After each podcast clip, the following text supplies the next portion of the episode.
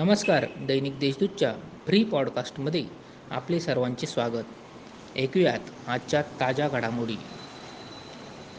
करोनामुळे S T महामंडळाच्या उत्पन्नावर परिणाम झाला असून कर्मचाऱ्यांचे मागील तीन महिन्यांपासून वेतन थकले होते. यापैकी बुधवारी एस टी कर्मचाऱ्यांना जुलै महिन्याचे वेतन अदा करण्यात आले आहे. अद्याप कर्मचाऱ्यांना दोन महिन्यांच्या वेतनाची प्रतीक्षा कायम आहे. महाराष्ट्र पोस्टल सर्कलमध्ये पोस्टमन मल्टीटास्किंग स्टाफ आणि मेलगार्ड या पदांसाठी भरती होत आहे. सोमवार दिनांक पाचपासून ऑनलाईन अर्ज प्रक्रिया सुरू होणार होती.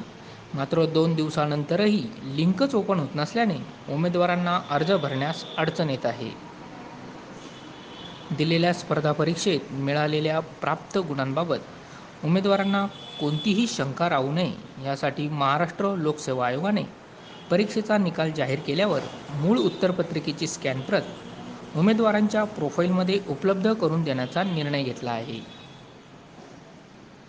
कोरोनाचा सामना करत असताना एस टी महामंडळाला शंभर टक्के प्रवासी वाहतूक करण्यास परवानगी देण्यात आली होती.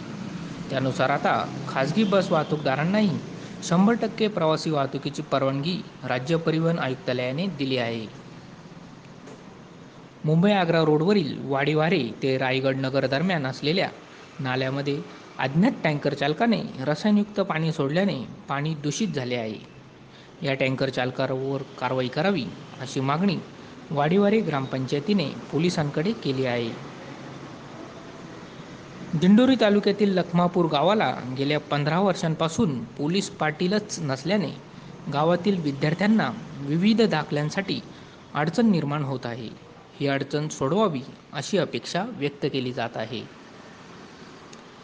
जिल्ह्यात करोना संकट वाढतच आहे. गुरुवारी रात्रीपर्यंत जिल्ह्यात सातशे छत्तीस बाधित बाधित रुग्ण आढळून आले. आजपर्यंत जिल्ह्यात त्र्याऐंशी हजार पाचशे चौऱ्याहत्तर करोना रुग्ण आढळले असून यातील त्र्याहत्तर हजार रुग्ण बरे झाले आहेत. सध्या जिल्ह्यात आठ हजार नऊशे रुग्ण उपचार घेत असून गुरुवारी दिवसभरात एक हजार रुग्ण बरे होऊन घरी गेले आहेत. इतरही ताज्या बातम्या वाचण्यासाठी दैनिक देशदूतच्या देशदूत डॉट कॉम या वेबसाईटला सबस्क्राईब करा.